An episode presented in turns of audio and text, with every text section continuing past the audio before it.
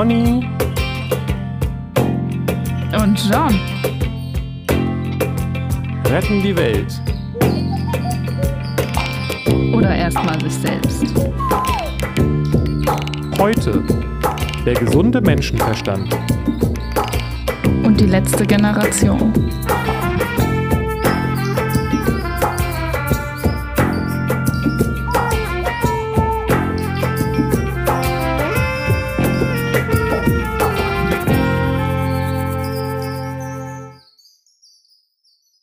Morgen, Frau Sengbusch. Guten Morgen, Herr Klutschewitz. Wo erreiche ich dich gerade? ah, ich sehe. Du hast das auch gehört. Ich habe ja so langer, vor langer Zeit damit aufgehört. ich habe jetzt zum ersten Mal reingehört in den Lanz und Precht äh, Podcast und äh, ja. Ja, naja, ich, ich weiß nicht, ob ich darüber reden muss, soll, möchte. Es ist anstrengend, finde ich. Ja, wir reden von Precht und Lanz oder Lanz und Precht, ich weiß nicht, wie die heißen, aber ähm, ich hatte die am Anfang, fand ich das interessant, aber ähm, ich habe jetzt auch irgendwie diese Diskussion verfolgt zum Thema von des Prechtes neues Buches. Das, das, ähm, da gab es irgendwie so ein, ich glaube, das wurde vor allen Dingen über die, äh, insofern verhandelt, äh, dass die dass die Diskussion im Fernsehen völlig aus dem Ruder gelaufen ist. Mehr so nach diesen Gesichtspunkten.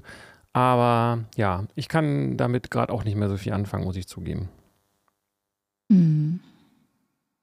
Ja, zufällig ist die Folge, also die erste, die ich mir jetzt angehört habe, die aktuellste ist es, glaube ich, auch, äh, zum Thema Bildungssystem oder Schule und so weiter. Und das ist ja für mich eh, also da kann man sich ja schnell mit mir anlegen oder ich mich mit irgendwem. Und die haben Ansichten, die ich teilen kann, aber kommen dann wieder mit so Sachen, die, boah, da schüttelt mich das richtig. Dann soll, schl schlagen die so vor, das, oh, jetzt rede ich doch darüber. das ist einfach, Es ist so unangenehm, finde ich. Dann reden die darüber, dass man in Deutsch ja auch Gedichte und so, das ist ja eigentlich uncool für Schüler, wer interessiert sich dafür, aber man kann das ja mehr an die Lebenswelt, an die Erfahrung der Schüler und so. Jemand in der achten Klasse, der war ja auch schon mal verliebt. Und dann kann man ja auch ein Liebesgedicht mal schreiben. Und wie ist es denn, wenn du deine Freundin sprachlich umschlingen willst mit den Armen? Und ich denke so, oh, wie eklig und wie, wie uncool. Und wenn ich als Schüler da sitzen würde in der Mittelstufe und mein Lehrer würde so sprechen und ich denke, okay, das grenzt ja an sexuelle Belästigung, können wir das bitte lassen so. Ja. Ja, das scheint so ein bisschen symptomatisch zu sein. Ich weiß es ja nicht. Ähm, lass mich da gerne eines Besseren belehren, aber ich habe den Eindruck, dass es, äh, weiß nicht, ob es bei uns vielleicht auch so ist, aber dass es so ein bisschen um diese, ähm, dass das Problem ist, dass sie denken, sie müssen zu allem eine Meinung haben und die, die sei auch zu allen dann irgendwie halbwegs fundiert oder sowas, weiß ich nicht genau. Also dann hat dann ja eher so ein bisschen so ein Stammtisch-Vibe, äh, oder? Ja, und vor allem ist es immer, dass die, es wäre mal interessant, hätten die einen Schüler damit eingeladen in das Gespräch. Also wenn man wirklich darüber reden will, wie kann man Schule besser machen, wie kann man das Bildungssystem besser machen, warum macht man das nicht mit den Schülern gemeinsam? Die sind doch die Betroffenen. Und ich glaube, die haben viele tolle Ideen und die können bestimmt gut mitreden. Was sollen hier alte weiße Männer, oder es, es, mir geht es nicht um Männer, aber was sollen Menschen darüber entscheiden, die damit gar nichts zu tun haben? So. Ja, naja, gut, ich meine, der Fakt ist, dass das, soweit ich das weiß, äh, in dem Bereich hauptsächlich weiße äh, Cis-Männer sind. Also in Niedersachsen ja. zumindest, was ich so aus zufälliger Quelle gehört habe. Ähm, ja, also es ist eben dann so, so eine Meinungsmache, ne? Und ich frage mich, was das bringt. Oder vielleicht auch die Frage tatsächlich jetzt mal ganz ernsthaft an mich gerichtet, inwiefern ich daran dann auch teilnehme, weil es auch verlockend ist, ne? Wenn man merkt, man hat ein Sprachrohr und es wird auch gehört, und ich nehme an, dass das Podcast eben auch gehört wird, dann muss man mhm. natürlich auch was sagen. Und dann hat man auch den Eindruck, weil es die Leute interessiert, dass es auch eine Bedeutung hat. Und ich glaube, das ist so ein bisschen wie so ein Sektenguru. Da wird man ähm, schnell. Ähm, das ist gar nicht so einfach, glaube ich, äh, so einen Einfluss mhm. zu haben, ohne dass man, dass man denkt, dass das was mit einem selbst zu tun hat. Mhm. Ja. Oder Lehrer nebenbei bemerkt auch. Es gibt ja diesen Spruch, Lehrer haben vormittags Recht und nachmittags frei. Und der kommt, glaube ich, nicht von ungefähr, weil ähm, ich schon denke, dass wenn du immer die kompetenteste Person im Raum zu glauben scheinst, mhm. äh, zu, schein zu, sein scheinst und ähm, also den Großteil deiner Arbeitszeit ähm, und dann auch ständig die Fragen beantworten kannst und so weiter, das macht was mit dir. Mhm. Ja, klar, Macht macht was mit einem, das stimmt. Ja, genau, Macht im Sinne auch von Einfluss einfach, ne, genau. Also genau, weiß ich nicht. Ja. Deswegen ähm, hört einfach unseren Podcast nicht, damit wir nicht arrogant werden. Das ist sozusagen die Konsequenz daraus. ja, ich weiß nicht, ob man das schafft, so eine demütige, also wir versuchen ja mal zu fragen oder wir haben, also wenn wir ein neues Thema aufmachen, dann ist ja meist, hm, ich habe die und die Gedanken und mir stellt sich die und die Frage und dann sprechen wir darüber. Und ich weiß nicht, ob man das beibehalten kann, wenn man mehr Reichweite hat und dann, ob das dann mehr dazu sich entwickelt, dass man mehr Ansagen macht als Fragen stellt. Mal beobachten. Vielleicht erleben wir das ja irgendwann. Vielleicht, genau. Ja, also ich denke schon, dass ich auch viel äh, sage, aber ich also auch viel behaupte, sag ich mal, oder, oder einfach so in den Raum stelle, aber ich bemühe mich schon auch, das in einer Form offen zu halten und mich auch, äh, auch, auch sozusagen die Möglichkeit, mich zu irren, immer mitzudenken. Weiß nicht, wie, mir, mir das, mhm. wie sehr mir das immer gelingt, aber ja. Mhm. Ja. Demut Aber, fällt mir da ein. Das genau, das hatten wir Haltung. sogar auch schon als ja. Thema, das stimmt. Und ich finde das äh, vielleicht auch nochmal insofern ein Unterschied, weil zumindest so meiner Perspektive nach wir ja vor allen Dingen über Themen reden, die mehr was mit einer unmittelbaren Selbstbeobachtung vielleicht auch zu tun haben, weiß ich nicht. Also nicht nur, aber ja. viel. Und ich muss sagen, bei vielen Themen, über die Precht und Lanz reden, da weiß ich eigentlich gar nicht genau, da bin ich überhaupt nicht in der Materie drin, da könnte ich überhaupt nicht mitreden. Da kann ich immer nur sagen, ich kenne Menschen halt so, aber ich kann nichts über irgendwelche spezifischeren Dinge. Ich weiß, ich würde würde mir auch nicht zutrauen, zu wissen, was in der Schule wirklich passiert, obwohl ich da sogar einen kleinen Einblick habe. So. Aber vielleicht mhm. habe ich mhm. auch schon ganz andere Sachen gesagt. Ich weiß es nicht. Ich bitte immer um Korrektur, wenn jemand eine andere Sicht zu der Sache hat. ja. Okay, das letzte Mal war ja Selbstverwirklichung, Identität, haben wir auch noch angerissen. Hast du da noch Housekeeping zu? Ich habe noch einen Gedanken dazu gehabt, ähm, nämlich, dass ich frage, das, das war sozusagen ein bisschen in dem inbegriffen, was du auch gesagt hast. Ich finde es aber nochmal interessant, den, das zu konzentrieren auf den Satz, Selbstwahrnehmung ist erstmal wichtiger als Selbstverwirklichung. Mhm. Genau. Das ist die Selbsterkenntnis, die vorausgeht, dafür braucht man ja dann Selbstwahrnehmung, ne? Genau, und auch eben, das ist eben auch etwas Dauerhaftes. Es ist nicht nur sozusagen, ach, jetzt weiß ich ja, wie ich bin oder was ich bin oder wer ich bin, dann kann ich jetzt ja mal das äh, alles verwirklichen sozusagen, sondern das ist schon mhm. auch, ähm, äh, Selbstwahrnehmung ist ja immer im Augenblick. So. Das heißt, die verändert sich auch. Klar. Ja. Hattest du da noch was zu? Oder zu was anderem? Mm Nein. Nee, nee. Hatte ich nicht. ich, hatte, ich hatte noch so den Gedanken, du hattest das ja auch so schön beschrieben, wie man da überhaupt hinkommt, zu, zu sehen, was sozusagen die Aufgabe ist. Und ich habe mhm. irgendwie noch so im Kopf, dass es vielleicht auch ähm, interessant ist. Also die Schwierigkeit ist ja immer, in wie stark das durch das Ego gefiltert ist. So. Und ähm, es ist vielleicht auch manchmal interessant, einfach nur mal zu gucken, in was für einer Situation befinde ich mich denn hier? Was habe ich denn für Fähigkeiten und wo mhm. können die vielleicht gebraucht werden? Gar nicht so sehr mit dem Sinne von, was kann ich denn für mich tun, sondern was, was ist denn hier jetzt gerade eigentlich wo rastet denn hier gerade logischerweise was ein, wenn ich nicht ich selbst wäre, sondern wenn ich eine andere Person in der Story ja. sehen würde, die so wäre. Und ein einfaches, aber doch starkes Beispiel, finde ich, ist zum Beispiel dann, wenn man sieht, Mensch, ich habe ja ein Kind oder mehrere. Das ist, würde ich mhm. sagen, in aller Regel erstmal so ein Ding, ah, okay, da hat mir das Universum jetzt hier dieses, diese Pflicht aufgebührt. Das heißt nicht, ja. aber es ist ein Unterschied, ob man das aus so einer Ego-Perspektive sieht und sagt, das ist ja mein Kind, oder ob man sagt, nee, ich bin hier und da ist ein Kind, das ist irgendwie so von diesem, aus, kommt aus diesem Körper und so. Und ähm, da, da, das hat eine Bedeutung. mhm. Weil ich diese mhm. Rolle mhm. habe und die hat sonst keine andere, keine andere Person so. Ja, genau. Also einfach, einfach mal ja, zu checken, in was für eine Gedanke. Ja, genau, also einfach zu checken, in was für eine Situation man so gespült ist was, in was für einem Umfeld mhm. man ist, was man, was und was man so an Kompetenzen hat und so. Gar nicht so sehr vielleicht zu gucken, was jetzt einen selbst irgendwie vielleicht glücklich macht oder so. Das muss ich ja auch nicht widersprechen. Das hatten wir ja auch so mhm. gesagt, ne? dass diese Hingabe in den Augenblick, ähm, ohne auf das Ergebnis zu gucken, dass das ja auch eine, eine Freude mit sich bringt, so. Genau. Ja. Das ist meine Beobachtung. Ich, ich lasse mich gern korrigieren. Ja. ja, kann ich voll gut nachvollziehen, die Beobachtung. Ich musste gerade an so eine Lebensentscheidung treffen von einer äh, Denken, die ich getroffen habe, dass ich ja aus der Großstadt Hamburg hier aufs Land gezogen bin, Kleinstadt Bad Segeberg. Und das war nicht so, dass ich ähm, unbedingt diese Vorstellung von mir hatte, als ich als in einem Kleinstadtleben. Ich hatte immer so, nee, Großstadtleben, viel unterwegs sein, Kunst konsumieren, mit Leuten treffen. So, das war mein Bild von mir. Das habe ich ja auch eine lange Zeit gelebt. Ähm, und ich dachte auch, das macht mich glücklich. Und irgendwie hat aber immer, wenn ich hier hingefahren bin zu Besuch und irgendwie Verwandte besucht habe, habe ich gemerkt, mein Körper zieht, also fühlt sich hier anders an. irgendwie. Also so einen inneren Frieden und ich habe auch irgendwie so ein, ja, es hat mich so angezogen, so wie hier wartet irgendwas, hier wartet eine Aufgabe auf dich, die du in Hamburg nicht hast, auch wenn ich da meinen Job hatte und meine Aufgaben, meine Praxis und alles. Aber hier ist noch, hier, komm her, du hast hier einen Job zu vollrichten, so ungefähr.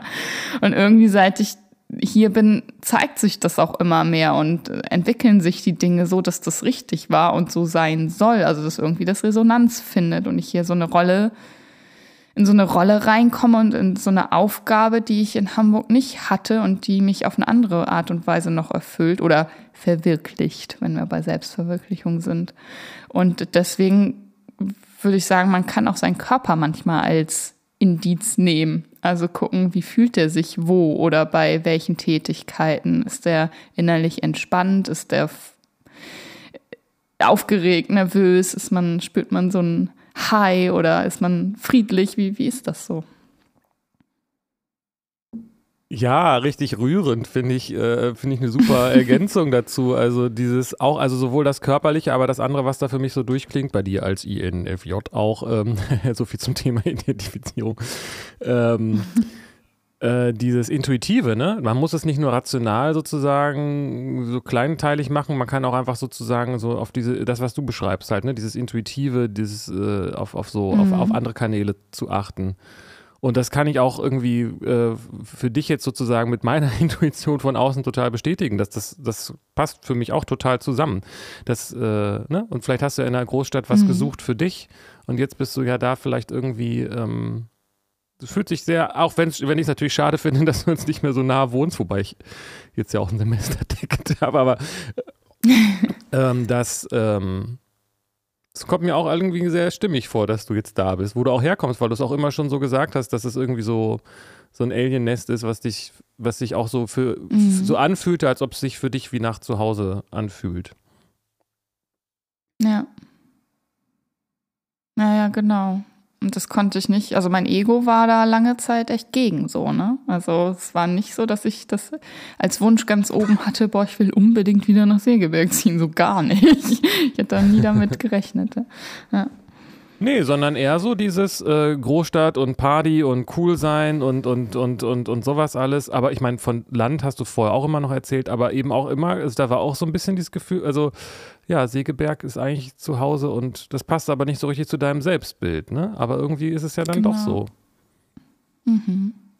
Ja, solche Aspekte kenne ich von mir aber auch total gut. Also auch diese, ich meine, ich habe ja eine sehr ungewöhnliche Herkunft, würde ich mal behaupten, ne? aus, äh, aus dieser, aus Bethel. Ich bin praktisch unter äh, ja, äh, egal, anderes Thema, andermal. Aber auch so jetzt mit dem Studium geht es mir halt auch so. Ich merke auch so, ah, ja, genau, das ist hier irgendwie, ich bin hier irgendwie richtig. So. das war auch total klar, dass das passiert. Mir ist es halt nur nicht so schnell klar geworden. Es ist auch so, hat so ein Gefühl von Vorbestimmung. Ich weiß nicht, ob das bei dir auch so ist, dieses Gefühl. Mhm. Das war eigentlich, ja. das war eigentlich total klar, ich habe es nur vorher nicht gesehen. So. Mhm, genau.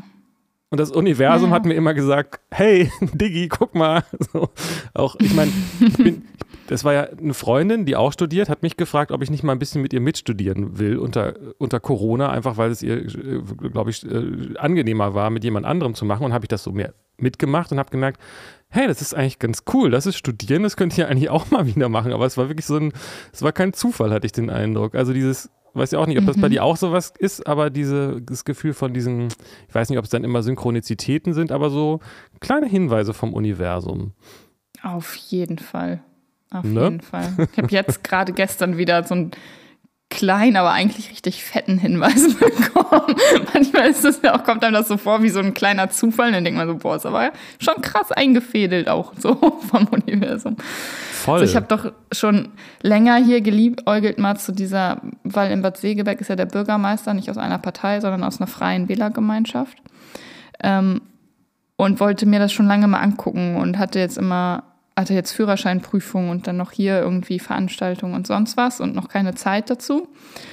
Äh, und gestern zufällig sitze ich mit einer Frau am Tisch, die dort schon teilnimmt und die auch ein politisches Amt irgendwie übernommen hat, weil die auch jetzt in der Praxis, wo ich arbeite, einen Raum mit äh, teilweise nutzt und wir halt so ein Praxistreffen hatten von allen, die da Räume haben. Und die ist da neu mit bei und dann sind wir auf das Thema Politik gekommen und wie kann man sich politisch engagieren. Dann hat sie so erzählt, nämlich, ach krass, du bist da und dann meint sie, ja, nächstes Mal komm noch mit und jetzt äh, hat sich das so ergeben und das ist dann ja wohl der Hinweis, nicht nur mein, ich habe so einen Gedanken, da mal hinzugehen, nee, da ist jetzt ja jemand, der mich wortwörtlich dahin einlädt, also nochmal vom Universum, ja, ist richtig, geh da mal lang, so. Fand ich ganz gut. Super, ja. Also das ist, ich weiß nicht, hatten wir da privat, äh, persönlich, oder also ich meine, als ob das hier nicht privat und persönlich wäre, drüber gesprochen? Oder hatten wir da auch drüber schon im Podcast geredet, dass ich das neuerdings immer häufiger auch feststelle, dass man, wenn man diesen, ähm, einfach mal diesen Blick öffnet dafür, ob es vielleicht Zeichen um einen herum gibt, dass die doch sehr häufig auftauchen. Ich habe das insbesondere festgestellt bei Wegen. Wenn ich merke, ich, mhm. ich, ich bin auf dem Weg irgendwo hin, dann ähm, kommt mir das, wie der Weg ist, der ist jedes Mal ein bisschen anders, weil andere Dinge passieren, weil man andere Sachen wahrnimmt, meinetwegen, weil, der, weil Stau ist oder weil keiner da ist, weil man den Eindruck hat, das Universum will, dass man da jetzt schnell hinkommt, weil der Bus pünktlich ist oder es will das verhindern, weil, weil überhaupt nichts klappt sozusagen und das, wie man sich damit ja. fühlt und so. Es ist, nicht, es ist nicht so einfach. Man kann jetzt nicht einfach sagen, das ist ein Orakel, man muss also, wenn der Bus pünktlich kommt, dann ist es so und so, sondern es geht mehr so um diese Gesamtatmosphäre, die man dabei wahrnimmt. Und die hat irgendwie gefühlt mhm. auch was damit zu tun, wie das ist, ist, wo man sich hinbewegt. Mhm. Ja, genau.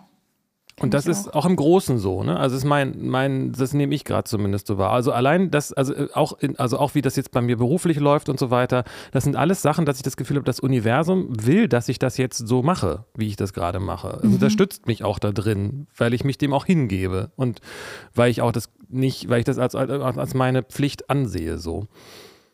Ja, genau. Das, ist das bei dir auch so, dass ja. es auch dabei bleibt? Also, oder dass es nicht nur so diese Entscheidung ist, zack, jetzt bist du da, jetzt machst du das halt, sondern dass es, dass es auch, dass es dir auch die Rückmeldung gibt, mach weiter so, ich helfe dir dabei. Ich meine, deine Wohnung ist zum Beispiel Hammer, ne? Das war auch mega Glück, wenn ich das richtig verstehe. Und das kommt mir auch vor wie so ein Zeichen. Herzlich willkommen hier in Segeberg mit ja, ja, ja, genau. Setz dich, nimm den ja, Keks, mach deine Pflicht. Ja, echt. Ich habe zwei Wohnungen angeguckt hier und beide nicht bekommen und die waren auch beide nicht wirklich geeignet, also schön. Ähm, und auch zu klein eigentlich für mich, weil ich habe ja auch noch ein Kind, ich will ja nicht alleine nur in einer Wohnung sein. Und also ich diese Wohnung hier, das hat also das ist so ein Zufall und das ist eigentlich unbezahlbar, so eine Wohnung zu bekommen also das war wirklich nochmal, ja, du bist hier richtig. Und dass sich echt so viele Dinge dann so schnell ergeben haben. Der Praxisraum ja auch dann und auch der Platz in der Fahrschule, wobei es hieß, äh, hier ist alles belegt und seit Corona und die Listen sind so lang und so. Also es ist alles, hat so geklappt. Ja. Das ist das, was ich meine. Und auch, ich meine, auch, also der Garten ist halt auch Hammer und, äh, und auch die, ähm, und die Nähe zum See, ne? Und so. Also das ist schon alles mhm. echt äh, kommt mir alles sehr, sehr schulterklopfig vom Universum vor. Aber ich wurde vorher, also kurz bevor ich ähm, die Verträge unterschrieben habe für den neuen Job und Mietvertrag für die Wohnung und so, nochmal hart getestet, weil da habe ich zu der Zeit nochmal ein anderes Jobangebot in Hamburg bekommen. Eins, wo ich sehr viel mehr verdient hätte noch. Und mein damaliger Arbeitgeber hat auch noch gefragt, ja, was kann ich da für dich tun, damit du bleibst? Also da hätte ich auch noch mal höher pokern können, so. Also ich hätte mir das auch noch mal gemütlich machen können in Hamburg eine Weile, so. Also das, ich wurde auch noch mal getestet. Willst du es wirklich? Willst du es wagen, so? Also ein bisschen herausgefordert. Und das kenne ich auch, dass das Universum äh, manchmal auch noch mal testet. Wie, wie wichtig ist dir das? Wie sicher bist du dir, so? Das äh, wundert mich jetzt nicht so wirklich, aber das wäre das nächste, was ich auch gesagt hätte. Weil ich nämlich auch so Dinge habe, wo ich so merke, ah, okay, aber das fühlt sich dann auch an wie so ein Test, wo ich sage, okay, ich könnte jetzt einfach genau. die Segel streichen oder ich könnte sagen, nee, ich mache das jetzt. Und dann sind die Tests meistens auch nicht so hart, wie man das vielleicht gedacht hat, sozusagen. Ne? Mhm. Aber das, das kenne ich auch sehr gut. Und ich finde es ein bisschen schwierig. Ich glaube, wenn ich mich das vor, weiß ich auch nicht, zehn Jahren jemanden hätte sagen hören, dann hätte ich gedacht, ja, das ist irgendwie so ein komisches Geschwafel, äh, weil das mhm. kann man ja mhm. alles so und so erklären. Also jetzt sagt er erst irgendwie, das Universum hilft einem und dann stellst du ihm aber auch wieder irgendwas in den Weg. Was macht er denn denn jetzt? Das ist doch alles nur Interpretation und so. Also es klingt ja. so so ja. aus einem, wie so aus dem Kalender oder aus einem schlechten Esoterik. Äh, ja, man kann sich das ja immer alles schön hinreden im genau. Nachhinein. Aber mhm. ich kann von mir aus sagen, äh, kann ich nachvollziehen, wenn das jemand so sieht, dann ist das so. Ich erlebe das aber tatsächlich eben genauso. Und das ist ja nicht unwichtig, diese, diese mhm. äh, tatsächlich auch im Augenblick, dieses Gefühl von, oh Moment, das fühlt sich jetzt an wie ein Zeichen, hatten wir auch schon häufiger darüber mhm. gesprochen. Wenn man einfach dafür offen ist und auch nicht versucht, das zu suchen, ne? Also ich glaube, das ist auch nochmal so ein Aspekt, nicht, nicht irgendwas sehen will, sondern einfach nur so fühlt, ist da was? Dann ja. spürt man, dass da was ist. Also ich zumindest. Wenn man das nicht spürt, dann kann man das, und ich kann es aber dann auch nicht belegen, brauche ich ja auch nicht, aber es ist halt mein Erleben so insgesamt. Und offensichtlich scheint das ja nicht so unterschiedlich von deinem zu sein. genau. Ja. Es ist so interessant, weil es ja. auch, äh, fällt mir auf, so Bhakti, also dieses, diese Hingabe an, an was auch immer, ans Universum, an Gott, an die Menschen, an die Welt oder so, ähm, bestätigt sich irgendwie auch selbst dann so, ne? Weil man ja merkt, es funktioniert, mhm. dieses sich dem hingeben und auch die Kontrolle mhm. loslassen. Ja, genau. Und das erfordert manchmal auch Mut. Also sich dem, oder so, ein, so eine Zuversicht, so ja. ein Vertrauen, genau. Mhm. Das ist das jetzt, genau. Ja in, in, in, wenn man jetzt das mit einem religiösen Überbau sieht, gibt es da bestimmt auch entsprechende, entsprechende Beschreibungen und Begriffe, aber Religion ist ja letztendlich immer nur eine Art, äh, weiß ich auch nicht, organisiertere oder konzentriertere Spiritualität, die das dann halt anders ja. nennt oder so. Aber dieses Phänomen scheint, da sieht man eben dann daran auch, äh, auch in den Traditionen zu existieren. So. Genau. Ja, ja. Stimmt. Äh, kennst du Mochi? Nee, hattest du schon mal gefragt. Ah, okay. Ähm, der hat nämlich, ich weiß nicht, ob ich das auch dazu gesagt habe, ich weiß nicht, ob ich das hier gesagt habe, der hat, äh, habe ich neulich in so einem Talk gehört, wo, äh, oder noch nicht mal zu Ende gehört, aber der hat am Anfang eben auch darüber geredet, und ich glaube, er war, es war alles sehr improvisiert. Also es war alles so sehr, mal gucken, was jetzt gleich passiert. So irgendwie es sah auch gar nicht so nach einem Satsang aus oder so. Ich weiß es nicht genau. und er sagte so am Anfang, dass man, wenn man etwas plant, das kann man machen. Also man kann im Leben was planen. Man kann vielleicht sogar das Leben planen. Mhm. Also ich paraphrasiere jetzt sozusagen aus dem Gedächtnis. Ähm, aber dann ist man halt selbst in Kontrolle und das ist nicht, dann hat das, dann hat das, das Leben nicht die gleichen Entfaltungstendenzen, als wenn man so, sich einfach der Welt oder dem Universum, ich vermeide das Wort Gott, weil das so belastet ist, aber sozusagen sich ja. Gott, Gott anvertraut ähm, und dem größeren Plan hingibt dann, dann passieren, mhm. dann hat das viel mehr Potenzial. Das heißt nicht, dass Selbstplanen schlecht ist, aber wenn man sich dem hingibt, dann merkt man, dass da, dass da Dinge passieren, sozusagen. Und, und das, ja. das meistens, dass es vielleicht interessanter ist oder sowas in diese Richtung, hat er gesagt. Und genau in dem Augenblick, nachdem er fertig war, fing so ein Handy an zu düdeln. Und alle fingen an zu lachen und er fing so an, zu der Musik aus dem Handy sich so zu bewegen und so. Und das ist gut, so. So nach dem Motto, als Gott gesagt hat, als ob Gott gesagt hätte, so nochmal ja. so einen Punkt hinter die Aussage gesetzt hätte. Muss ich dir mal schicken. Und das kenne ich auch, ne? Also, dass das sozusagen dieses im Negativen, das schlechte Omen, wenn dann irgendwie das Bild in dem Augenblick vor einer Wand fällt, so, das gibt es auch in die andere Richtung. ja, genau. Das stimmt. Jetzt sind wir mitten in so einem Gespräch, aber ich weiß gar nicht, ob hast du noch was an Thema? Ja, jetzt haben wir ja gerade über so Zeichen geredet, ne? Mhm. mhm. Habe ich gar nicht mit gerechnet. ich war davor befasst halt mit diesem Lanz Precht-Podcast, den ich gehört habe heute Morgen. Also Bildungssystem Schule. Und was mich gerade, ich, oder was ich gerade merke, ich sympathisiere immer mehr mit den äh, von manchen Medien als Klimaterroristen bezeichneten letzte Generation Leuten. Vielleicht wäre das auch äh, nochmal interessant, darüber zu sprechen, über deren Krams und Klima. Hast du sonst etwas, was dich gerade beschäftigt? Ähm, jetzt nichts, nichts Festes. Ich habe ähm, ich habe halt Geschichten aus dem Studium so nach dem Motto und habe irgendwie neulich mit einem Professor in einer Vorlesung kurz irgendwie diskutiert oder ich mache das eigentlich immer, ne? Ich bin, glaube ich, gehe da manchmal auch auf die Nerven, aber äh, äh ist ja, ist ja nicht muss ja nicht mein das Problem kann ich mir voll gut vorstellen. Ja, ich habe ja auch so ein Mikro dabei, ich, ich nehme das mal kurz auf. Ne? Ja, genau, so ungefähr. ähm, und äh, da meinte er irgendwann so als Ratschlag, ähm, man muss auch mal den gesunden Menschenverstand einschalten. Und ich habe so im Nachhinein gedacht, ah. Ja, und ich habe so im Nachhinein gedacht, Alter, ich, ich versuche die ganze Zeit hier dafür zu kämpfen, dass man den vielleicht auch mal kurz zur Seite legen könnte, so nach dem Motto. Ich weiß nicht, ob es jetzt so interessant ist, in das Thema da reinzugehen, worum es da ging. Aber ähm, ja, also das ist, ist, natürlich jetzt nicht verwunderlich, dass ein Logikprofessor sich äh, sehr stark im Denken und äh, befindet und sich damit vielleicht auch identifiziert mhm. und das dann auch ähm, proklamiert, mhm. dass man das nutzen sollte. So. Ähm, aber worüber wir uns dann in die Haare kriegen, ist dann immer, wenn es um so eine Wahrnehmungsebene geht. Und er sagt, Obama existiert und ich, ich stelle das zumindest erstmal in Frage. also ja, gesunder dieses, Menschenverstand äh, ist so ein Begriff.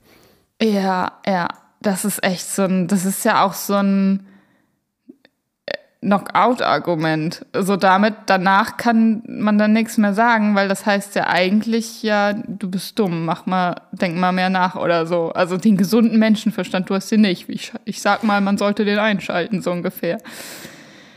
Ja. Und ähm, das, das ist so begrenzt auch. Das wird dann immer gesagt, wenn Leute es nicht wagen, irgendwie kreativ zu denken oder Sachen anzuzweifeln, oder irgendwie identifiziert sind mit dem, was sie sagen und sich dann schützen müssen vor äh, davor, dass das irgendwie gekippt wird.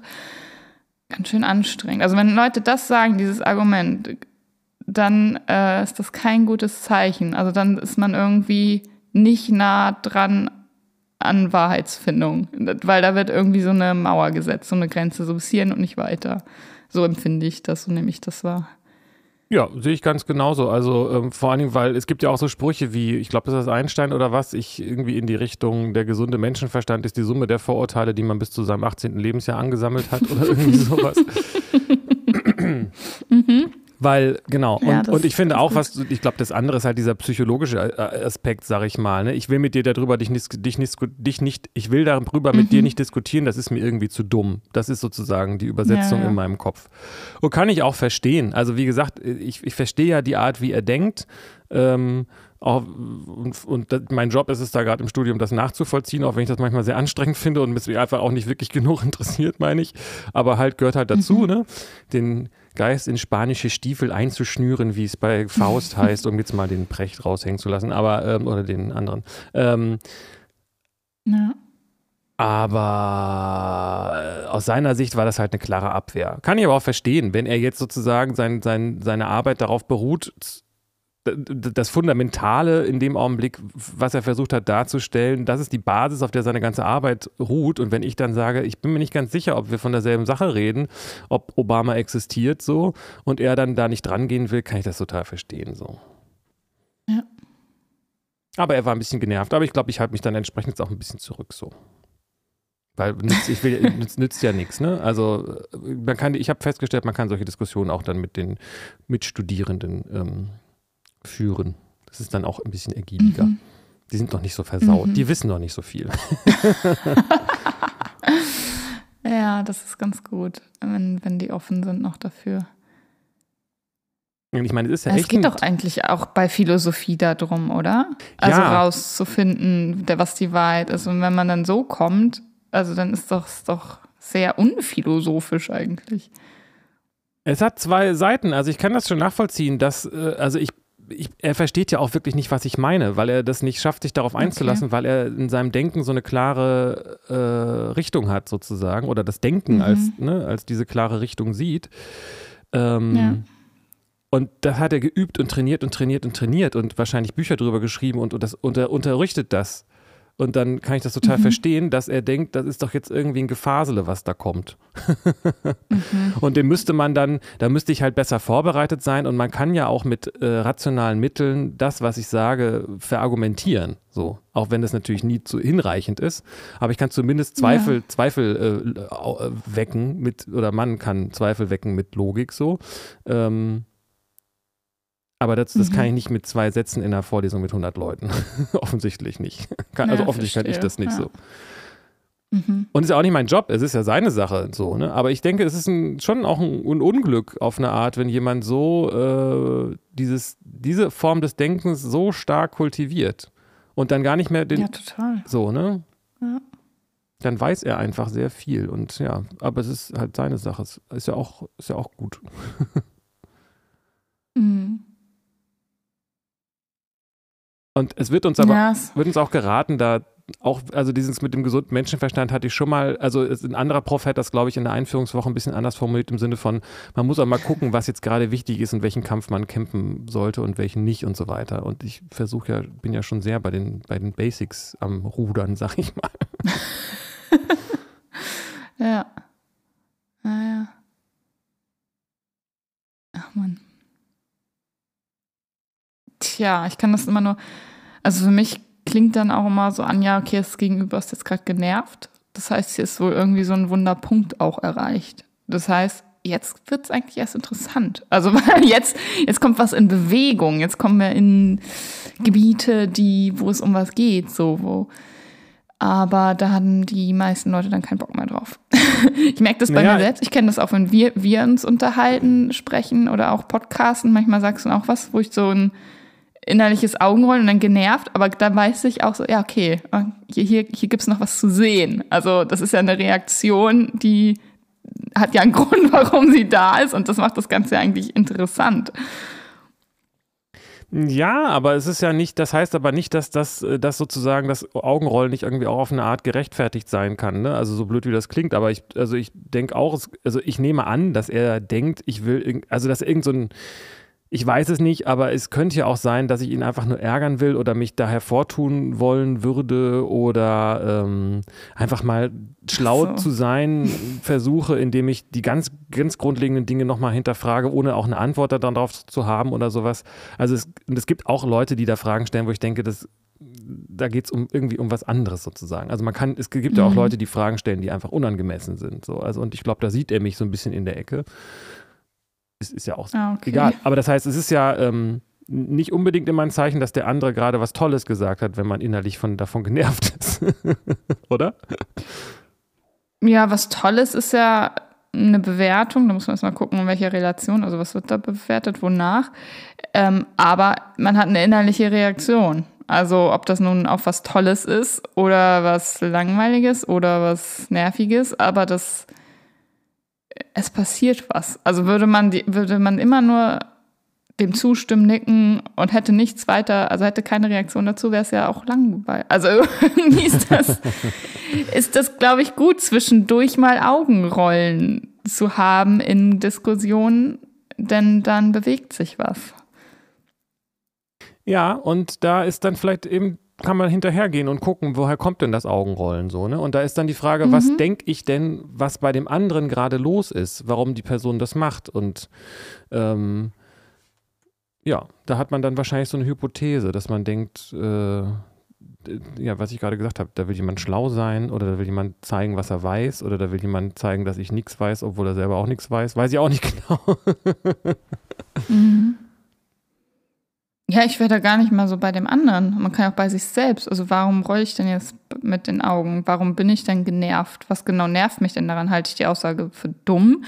Aber wieso denn für dumm? Das muss ich mir erstmal genauer angucken. Dieser Mensch, mit dem ich spreche, also wenn das bei Menschen ist, die jetzt Philosophie studieren oder sonst was, kann ich ja nicht grundsätzlich einfach, also grundsätzlich will ich keinen Menschen als dumm abstempeln. Das ist ja irgendwie auch nur so ein Wort, was nicht viel sagt. Also was ist denn da los? Weswegen bin ich wirklich genervt? Oder bin ich genervt, weil er eigentlich was sagt, was mm, mich zweifeln lässt an meiner eigenen Überzeugung? Oder und ich möchte mich nicht damit auseinandersetzen, bin deswegen genervt. Also das kann ja mehrere Ursachen haben.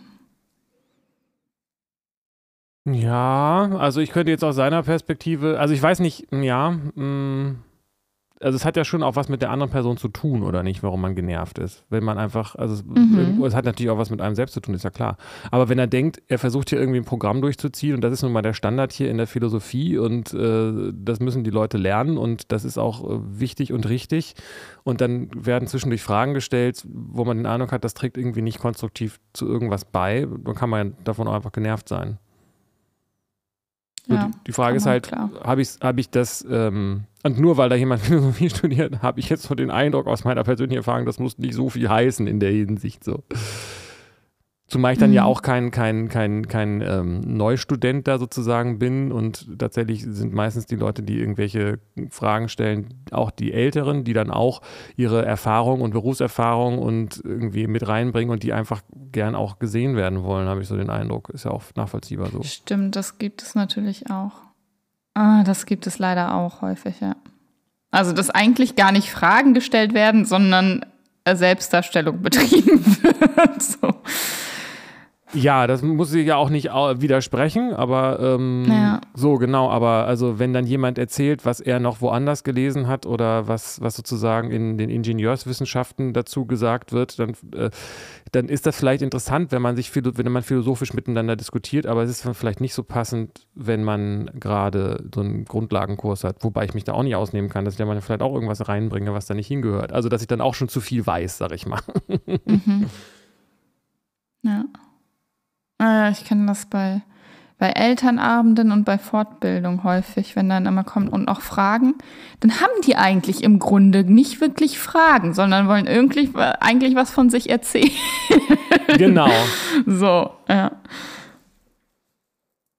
Ja, ja, genau, das ist genau und das äh, und ja, also das das ist dann das, was ich beim anderen manchmal auch sehe und mich da bin ich dann aber nicht unbedingt genervt davon. Aber ich denke dann halt schon, ja.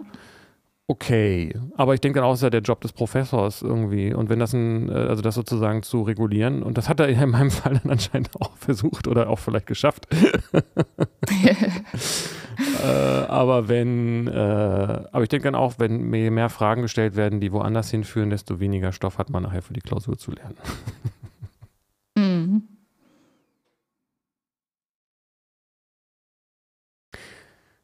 Also ich, ich muss ja sagen, dass ich jetzt ja diese Gen Z, von der du ja wahrscheinlich gerade vorhin gesprochen hast, äh, denn zu der habe ich ja jetzt irgendwie auch entsprechend mehr Kontakt. Ich weiß nicht, bin nicht so ganz sicher, ob ich da so viel, trotzdem bin ich so sicher, ob ich da so viel zu sagen kann, weil das dann ja doch vielleicht eher so ein allgemeines Thema ist. Aber ist das, ist das noch, äh, äh will das noch Platz haben? Ja, Klimaterroristen, ja, ja. Äh, öko Kannst du da mehr zu sagen? Wie nah bist du dran? Wen kennst du? Was geht ab in Hamburg? Was ist da los an der Uni? naja, ich, ich, das sind ja alles dann letztendlich Individuen so, ne? Und der Ausschnitt, wenn man mit Philosophiestudierenden äh, in der Kantine quatscht, äh, in der Mensa, ist ja vielleicht auch nicht unbedingt so repräsentativ, oder? Das weiß ich nicht. Ich bin ja nicht vor Ort. Ich bin ja hier in meinem kleinen, beschaulichen Landsitz und gucke mir das Ganze aus der Ferne an. Naja, wir haben ja, gut, ich meine, wir haben ja beide aber auch so, also im Grunde genommen passiert dasselbe, was immer passiert, habe ich den Eindruck. Echt? Die Themen ändern sich. Ja, natürlich. Also, also, also, Menschen bleiben halt Menschen. Das meine ich damit. Ja, okay. Das ist sehr, sehr grundsätzlich.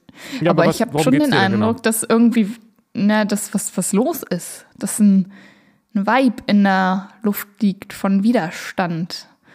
Das das hatte ich zuletzt bei der Occupy-Bewegung, ähm, bei dem ganzen Finanzkrams, als in Hamburg gezeltet wurde da. Ja. Ähm, und das ist dann irgendwann abgeflaut und dann war ganz lange nichts. Und dann ging mit Fridays for Future, ging zwar eine Bewegung los, aber da habe ich nicht diesen Vibe von Widerstand gespürt. Das war so, ja, wir sind hier und guck mal Leute, Klima wichtig. Aber jetzt ist das halt anders. Jetzt sind das, das ist ja auch anders. Die machen ja andere Aktionen, als nur äh, zu demonstrieren.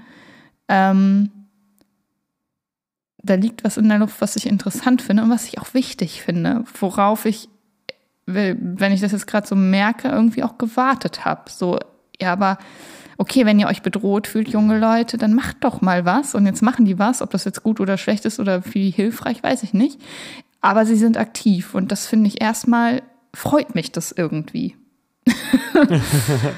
Weil wir es sozusagen ja. wieder so aus dem äh, Millennial-Frust ähm, ähm, dieser, dieser politischen Desinteressiertheit, möchte ich das jetzt mal nennen, mhm. wenn, ich, wenn das soziologisch richtig äh, gedeutet ist, ähm, wieder so ein Interesse auch für und Eigenverantwortung und sowas gibt in der Generation? Ja, kann sein. Die sind halt dann nicht mehr so ausgeschaltet, ne? Und resignieren und hängen vor TikTok und sagen, es macht eher alles keinen Sinn, sondern versuchen nochmal was rumzureißen. Und das finde ich total bewundernswert. Auch mit welcher, mit welcher Leidenschaft und welcher Ambition und dass sie dann ihr Studium abbrechen und ins Gefängnis gehen dafür und so. Und ob das, wie gesagt, ich bewerte das jetzt nicht als gut oder schlecht, aber dass das passiert allein, dass da Aktionen sind und dass da was in denen anklingt, was, was dazu führt, dass, dass die sich ja, so in, in so ein Risiko eingehen einfach. Und das finde ich so gut. das finde ich, ich glaube, das brauchen wir. Ich glaube, das ist es. Ich glaube, das braucht die Welt gerade, dass Menschen Risiken eingehen und was wagen. Und in welche Richtung und womit und wodurch, was sie genau machen, da habe ich auch nicht so die tollsten Einfälle leider gerade. Aber die machen erstmal. Und ich glaube, das ist wichtig. Also ich bin mir nicht ganz sicher, inwiefern, es ist ja häufig so, genauso, auch wenn man jetzt sich anguckt, wie so die äh, Verschwörungstheorie-Szene und, und Rechte und so weiter, äh, rechte Szene, ähm, äh, wenn man sich das anguckt, die ist halt überproportional präsent in den Medien, nehme ich mal an. Deswegen weiß ich nicht, wie repräsentativ das ist, äh, wenn man das dann hört, ob das dann was ist, was die gesamte Generation betrifft und im Großen und Ganzen und für die steht, oder ob das dann eben Teile sind, die eigentlich eher äh, ein kleiner Anteil sind und die meisten anderen einfach doch zu Hause vor TikTok hängen, aber das, dafür nicht ins Fernsehen kommen, dass sie das tun. das weiß ich so nicht so genau. ähm, mhm. Und ich denke schon aber auch, dass ähm, dass gerade so ein Vibe da ist, äh, und jetzt versuche ich nicht stammtischig zu werden, aber dass, äh, dass es halt das Gefühl ist, es geht jetzt wieder um was. Und ähm, genau. wir können, aber wir müssen eben auch was tun. Oder eben andersrum, wir müssen, mhm. aber wir können eben auch was tun. Und mhm. ähm, diese, diese, das hat auch was mit Lebensalter zu tun, denke ich, ne? dass man, dass man so ähm, da auch eine Freiheit spürt, auch dann hat es auch viel mit psychologischen Aspekten zu tun, dass man rebellieren will und so weiter. Das ist einfach eine, eine, eine Altersfrage auch. Ja. Ähm, auch wenn man das wahrscheinlich ungern hört, wenn es dann so ist. ähm, und das würde ich auch sagen, dass es da einen Unterschied gibt, aber das hat, glaube ich, viel tatsächlich mit den Umständen zu tun, dass diese Bequemlichkeit ähm, anders ist. Also ich nehme an, dass die Millennials andere Versprechen ähm, bekommen haben als, als Gen Z. Also, dass die, dass Millennials wahrscheinlich mhm. eher so gesagt bekommen haben, wenn du nur anständig arbeitest dann äh, und, und eine Ausbildung machst, dann kriegst du, machst du auch eine Karriere und dann mhm. ist es dann mhm, aber doch mhm. nicht so gewesen irgendwie. Und deswegen ist man irgendwie frustriert, weil man aus so einem Wohlstand der irgendwie gefühlt immer weniger wird und aus so einem Wohlstandsversprechen auch irgendwie da so vor sich hin dümpelt und sagt so alles Kacke so ungefähr. Also ist jetzt wirklich sehr vereinfacht gesagt, ne? Ja. Und das ist zumindest in dieser ja, Generation klar. anders. Weil die merken, nee, äh, das ist, die, wir sind mit Krisen aufgewachsen, wir haben gar keine Versprechen in mhm. die Zukunft. Und das genau. macht lebendig auch. Ja, ja. Genau, das macht lebendig. Ja, ich glaube, das ist es, was ich so mag. Das ist sehr lebendig. Und das ist ja auch verständlich. Also das Arbeit spielt nicht mehr so eine große Rolle. Das, egal wie ich mich abarbeiten werde, ich werde mir eh kein Haus kaufen können. Und wer weiß, ob es dann noch Gas gibt oder ob es dann überhaupt noch Wasser und überhaupt, also Nahrung und das hat alles. Scheiße. Es ist so, ja. Ähm, und klar, die einzelnen Aktionen sind fragwürdig und das wirkt auf mich auch irgendwie verzweifelt, aber diese Verzweiflung dann wenigstens in Aktion zu bringen und nicht zu kapitulieren vor Social Media und auf dem Sofa zu bleiben, finde ich gut. Halt solange es dann ein bestimmtes Maß nicht äh, überschreitet. So irgendwelche AfD-Politiker reden ja schon von ja und an die Straße kleben und mit Lebensmitteln schmeißen und der nächste Schritt ist Leute töten. Das finde ich ziemlich krass. Ja, ja. Äh, diese Behauptung, aber das macht natürlich aus deren politischer Sicht Sinn, so zu sprechen. Ähm, aber das halte ich für, für, für Quatsch und das, das lenkt einfach vom Thema ab. So. Denn die haben ja ein Anliegen und ein begründetes Anliegen und ein Anliegen, das alle betrifft, nicht nur. Also es ist kein Ego-Ding. Es ist jetzt nicht so, hey, äh, ich habe ein Problem, sondern es ist ein weltweites Problem für jeden einzelnen Menschen. So. Ja, in dem Punkt bin ich mir eben nicht so sicher. Also wir hatten, glaube ich, auch schon über diese äh, Lebensmittelverschwendung geredet, ne? oder? Also über Dosensuppen und so. Ja. Und das kommt mir schon irgendwie wie ein Ego-Ding vor, weil, weil, weil ich den Bezug eben halt auch nicht herstellen kann. Und das hat, es, also ich, wenn ich mich da reinfühle und in dem Alter wäre oder unabhängig vom Alter, also sozusagen das äh, in der Situation wäre, wo ich mich vor die Frage stelle, mache ich das jetzt auch mal, dann wäre das für mich ein ganz schönes mhm. Ego-Ding. Es wäre nicht so, dass ich jetzt dann, das hat ja auch so ein, ähm, ich glaube, das merkt man so ein bisschen auch an der Emotionalität, die dahinter steckt. Weiß ich nicht. Und ich habe den Eindruck, das hat eher was mit, mit Wut und mit. Äh, Weißt du, was ich meine? Ich kann es ja. gerade nicht so richtig fassen. Und das Auf hat eben tatsächlich Fall, auch, natürlich. hat leider auch nicht so viel mit der Sache zu tun. Deswegen spielt es dann auch keine Rolle, ob man jetzt so eine Aktion macht oder ob man irgendwas macht, was, was, was eher was Rechtes ist, sozusagen. Ähm, die, die Reaktion vom, von der Gegenseite ist eigentlich schon vorprogrammiert. Und damit spielt man der anderen Seite eben in die Karten und schafft nicht eine Situation, in der man. Es wäre was anderes, wenn man sich selber mit Dosensuppe übergießt, auch wenn ich jetzt nicht ganz genau verstehe, wozu das da sein soll. So. Aber ähm, also was kaputt zu machen, um zu sagen, wir wollen auf was aufmerksam machen, hat eine andere Qualität als ähm, selber für sich. Also ich meine, das mit dem Knast ist natürlich ein, ein Punkt, hast du natürlich recht so, ne? Aber weiß ich nicht. Also ich, ich weiß nicht, ob Gandhi jetzt immer so das einzige Beispiel ist, was ihm da einfällt, aber der hat eben gemacht, was er für richtig hält und hat dafür auf die Fresse bekommen und hat es trotzdem weitergemacht. Aber er hat nicht mhm. irgendwas kaputt gemacht oder, oder was beschädigt, äh, was ihm nicht unmittelbar im Weg stand, sag ich mal. So. Ja, ja, natürlich ist es irgendwie, die Aktionen, meinte ich ja, wirken auf mich auch eher verzweifelt. So. Ähm, aber letztlich haben die ja nicht wirklich, also beschädigt, die Gemälde sind ja geschützt durch, durch Glas und sowas. Das, also die haben ja jetzt nicht wirklich was ruiniert und letztlich verstehe ich deren Botschaft dahinter schon so. Also äh, wenn wir uns jetzt nicht ums Klima kümmern, dann äh, ist es auch egal, was für ein Kulturerbe und was für schöne Bilder wir hier rumhängen haben, wenn die in acht Jahren einfach nicht mehr, keine Menschen nicht mehr da sind, um die anzugucken, so ungefähr. Oder es dann losgeht mit dass es äh, Todeszonen am Äquator gibt und so weiter. Also ich kann das schon nachvollziehen, was die sich dabei gedacht haben und wie die vorgehen. Finde das dennoch nicht alles immer so, äh, so ganz klug.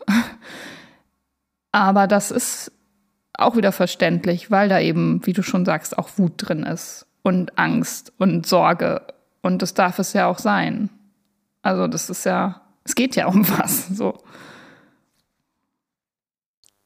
Ja, also ich glaube, dass von diesen Dosenaktionen, also ich, ich, ich habe keine Ahnung, ob diese, ich dachte, ich habe mich, mich, nicht damit beschäftigt, ich habe gedacht, das kann man wahrscheinlich schon auch reparieren, aber keine Ahnung, kann ja auch mal ein Glas zersplittern und was aufschlitzen, weiß ich nicht genau. Ich weiß auch nicht, ob die hinter Glas sind, aber auch die sind ja gefirnest, keine Ahnung, ich weiß nicht, wie viel Schaden die anrichten, äh, aber ähm, ähm, ich glaube, was von der Aktion hängen bleibt, ist nicht, dass Leute sagen, wow, cool, wir sollten das Klima schützen und auch selbst ja. die Leute, die, die zu der Peer Group dazugehören, die sagen danach wahrscheinlich auch nicht, ja, cool, wir sollten das Klima schützen, sondern super Aktion, gut gemacht, du warst mutig, das hast du so und genau Widerstand, keine Ahnung was, aber ähm, das ist das, was, wie sich das für mich anfühlt, so eine Aktion. Und wenn jemand ähm, äh, einfach, weiß ich auch nicht, so und so viel tausend Kilometer übers durchs Land läuft, um was zu tun, was eigentlich verboten ist, das aber demonstrativ macht und dafür kassiert, in den Knast zu gehen, weil er denkt, dass es sein Recht wäre, das zu tun, hat das für mich eine andere mhm. Qualität. Mhm. Das ist halt eine Frage, die ich mir tatsächlich auch stelle, was denn jetzt eine bessere Alternative wäre. Was denn jetzt, was ich jetzt machen würde. Ja. Ich kann mir schon vorstellen, dass wenn ich, also, wenn ich äh, in dem Alter wäre, dass ich mit mich auf die Straße kleben würde. Ich habe ja auch mit Occupy gezeltet. Insofern aber da war ich halt auch noch jünger und dümmer und verzweifelter so ein bisschen. So, aber ja. Gut, jetzt versuche ich halt in die Politik zu gehen und merke aber auch, wie schwierig das ist. Ne? Also wie, wenn ich höre, worum es da geht und wie die Leute diskutieren und vor allem wie Politiker, wonach die entscheiden. Klima ist nicht, also da haben wir uns noch lange nicht drauf committed, dass das an erster Stelle stehen muss bei allen Entscheidungen. Wenn es darum geht, irgendwo Eltern wollen vor irgendeiner Schule äh, eine, eine Bringzone einrichten, um die Kinder mit dem Auto bringen zu können. Dafür müssen andere Parkplätze wegfallen. Und man, man redet darüber, wie, wie wie ihre, wie die Bewohner einer Stadt mit Auto überall gut hinkommen, denke ich, nee, wir müssen doch eigentlich gucken, wie, wie kann man das Auto abschaffen? Also wie kann dafür gesorgt werden, dass die Kinder in die Schule kommen? Wir müssen doch das Schulbusnetz ausbauen und so. Warum, also was, worüber sprechen wir denn hier gerade? Klim Hallo, Klimaleute. So, und das ist nie in den Diskussionen mitgedacht. Also es ist immer noch nicht angekommen bei politischen Entscheidungen, dass das immer mitgedacht werden muss. Auch bei Kleinigkeiten, vermeintlichen Kleinigkeiten. Ja, und das macht es total an, schwierig, sich dafür zu engagieren. Sehen. Ja, das ist bitter, ja. ja, also, also ich, ich, ich, ich äh, ähm, ja, ähm, ich, ich fühle das ja auch so. Ich sehe aber auch, ähm, dass, äh, dass das nicht alle so sehen. Und es, es, ist immer wieder auch jetzt natürlich, um jetzt, wir sind jetzt hier in Deutschland und so, aber wenn der, ich, ich weiß nicht, ob ich jetzt irgendwas Blödes sage, aber wenn der äh, Landwirt in Südamerika den Regenwald äh, abfackelt, damit seine Familie überhaupt was zu essen hat, ähm, kann ich ihm das irgendwie nicht so richtig übel nehmen, dass er das macht, bevor seine Familie verhungert. Und das mhm. System, das mit dem Klima ist natürlich sozusagen die Konsequenz, aber das, was dahinter steckt, ist ja ein sehr komplexes Prinzip, was auch mit allem zu tun hat, was, wir, hier, was wir hier so machen, auch dem, mit ja. der Ungerechtigkeit, mit dem Kapitalismus selbst, mit, mit, also im Grunde genommen könnte man auch sagen, ja, Autos hin und her, das ist jetzt aber alles zu kurz gesagt. Das Problem ist ja nicht, dass, dass, wir, dass wir Autos haben, sondern das Problem ist eigentlich die, Unge also diese, diese Kluft auf der Welt und der, der Mensch, der versucht immer mehr anzuhäufen und die Propaganda, die dahinter mhm, steckt und mhm. sowas alles, ne? Mhm. Also das heißt, es gibt da verschiedene Ansatzpunkte und wahrscheinlich auch unterschiedliche Meinungen dazu, was das, wo das Grundproblem liegt. So. Und wir sind halt, also genau. so weit denkt der Mensch nicht. Der denkt, der Mensch sagt, ich will doch aber mein Kind zur Schule bringen. Was kommst du mir jetzt mit Klima? Also, was nützt mir das schönste Klima, wenn mein Kind nicht zur Schule kommt? ja, was nützt dir dein Kind in der Schule, wenn es aber bald nichts mehr hier zu essen hat. so, hä? Also. Ja, aber der andere sagt eben, was nützt mir das schönste Klima, wenn mein Kind jetzt nichts zu essen hat? Was nützt meinem Kind das Klima in 100 Jahren, wenn es jetzt verhungert? Also es ist nur eine Frage, wie stark man mit womit identifiziert ist. Der, der, der verhungert, ist halt bei, dabei, seinen Körper zu retten und der, äh, der andere, bei dem geht es vielleicht darum, seine Firma zu retten oder seine Karriere zu retten, aber für, den, für, für die sind das dann wahrscheinlich gleich, für die ist das dann gleich wichtig. Naja, genau. Genau, du sagst, womit man identifiziert ist. Und das ist. Können wir bitte mal aufhören, uns alle irgendwie zu identifizieren mit so Quatsch und uns darauf committen, dass es jetzt um Klima geht einfach und das immer mitgedacht werden muss bei allen Entscheidungen und dann erst irgendwie man gucken muss, was sind da noch für Interessen, was spielen da noch für Interessen eine Rolle. Also das, diese Wichtigkeit muss es doch haben, oder nicht? Und das ist, das ist, glaube ich, auch das, was die, die letzte Generation fordert, und die hat es nämlich nicht. Naja, aber da sind wir ja auch identifiziert. Ne? Also ich will das jetzt nicht, äh, man kann das vielleicht auch ein bisschen ranken, aber ähm, auch da ähm, sterben werden wir sowieso, der Planet wird sowieso untergehen. Und jetzt? das heißt nicht, dass es egal ist, ne? aber ähm, ja, aber man kann man, ja dafür wir wissen sorgen, auch nicht, was dass passiert. das jetzt. Ja, natürlich nicht. Aber man kann Entscheidungen treffen, die dem Planeten gut tun und welche, die dem nicht gut tun. Genau, die Frage ist nur, mit welchen, äh, mit aus welcher Identifikation heraus man das macht. Ob man sagt, ähm, das muss jetzt geschehen, sonst sterben Leute und die Welt geht unter, kann man sagen, ja, wenn, wenn was anderes geschieht, werden Leute auch sterben und auch die Welt wird auch untergehen. Ähm, äh, und das, dann hat man eine andere Perspektive darauf so. Ja. Und ich glaube, wenn man sagt, die Welt wird sowieso untergehen ähm, und es werden sowieso Leute sterben und leiden, das ist, das, das ist so, ähm, dann wirft man vielleicht nicht so viel Dosensuppen. Ich weiß es nicht genau. Nö, dann gibt es ja keinen Also- Anlass. Naja, doch, also man kann ja, das ist eben genau der Punkt. Also, aber man kann sich ja trotzdem richtig verhalten in diesem Leben. Die Frage ist nur, macht man das aus einer Not heraus oder aus, äh, aus einem Pflichtgefühl heraus? Ja.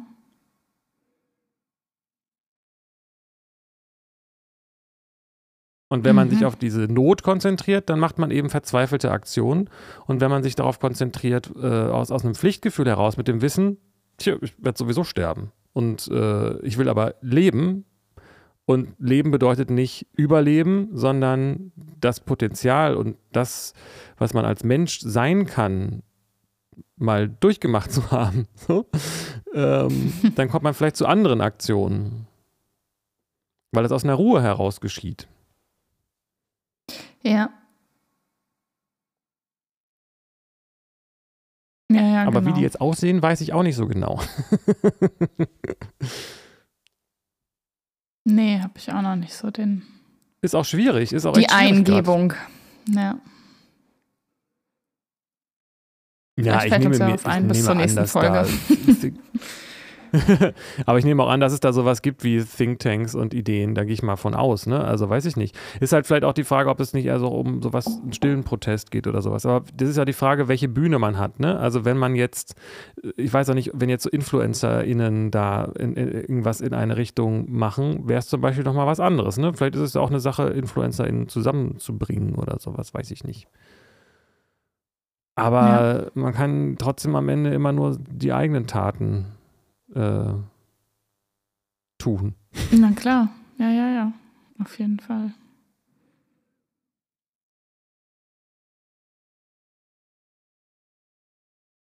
Und das ist nicht nichts, ne? Also auch wenn man, äh, wie soll ich sagen, ähm, ein nettes Gespräch mit einer Person führt oder jemandem verzeiht oder ähm, zu jemandem, den man eigentlich gar nicht kennt, äh, freundlich ist, so, dann hat man auch schon äh, was getan. Das, das wird jetzt nicht in unmittelbarer Konsequenz das Klima retten wahrscheinlich, aber das sind Dinge, die nicht unwichtig werden dadurch, dass wir vor diesem Klimaproblem stehen. Mhm. Ja, das sehe ich auch so. Und ich weiß nicht, ich habe neulich sowas, äh, die heißt die militante Veganerin, sagt ihr das was? Nee. Also die nennt sich selbst so oder es gibt also es gibt also auch immer ich, ich finde es mal auch interessant mir die Gegenseite sozusagen anzuhören.